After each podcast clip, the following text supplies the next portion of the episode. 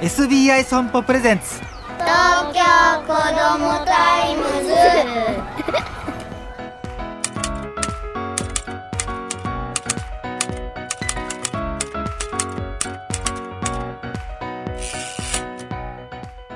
おはようさんさん。東京子どもタイムズ編集長の杉浦太陽です。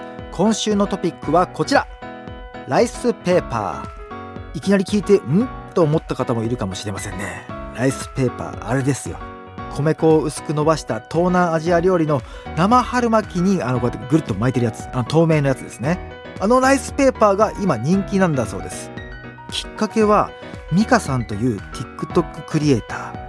2年前からダイエット食としてライスペーパーを使ったレシピを紹介し始めたところこれがバズりまして TikTok 上半期トレンド大賞2023のヒットアイテム部門を受賞しました。これによってライスペーパーの売り上げは伸びましてクックパッドの検索も増えているとか。確かに餃子の皮とかもそうですけど何巻いてももう絶対美味しいですよね。応用が効くと思います。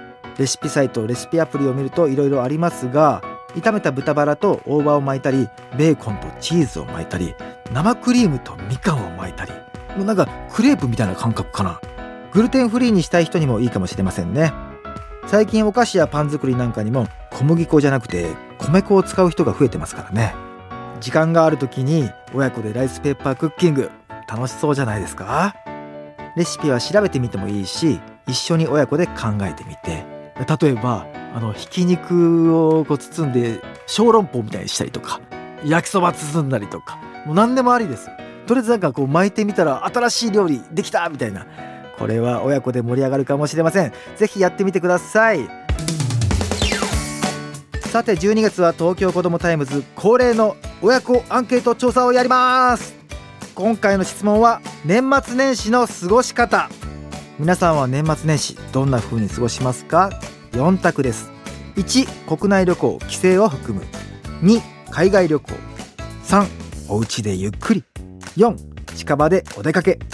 投票は東京 FM の公式 X からお願いします。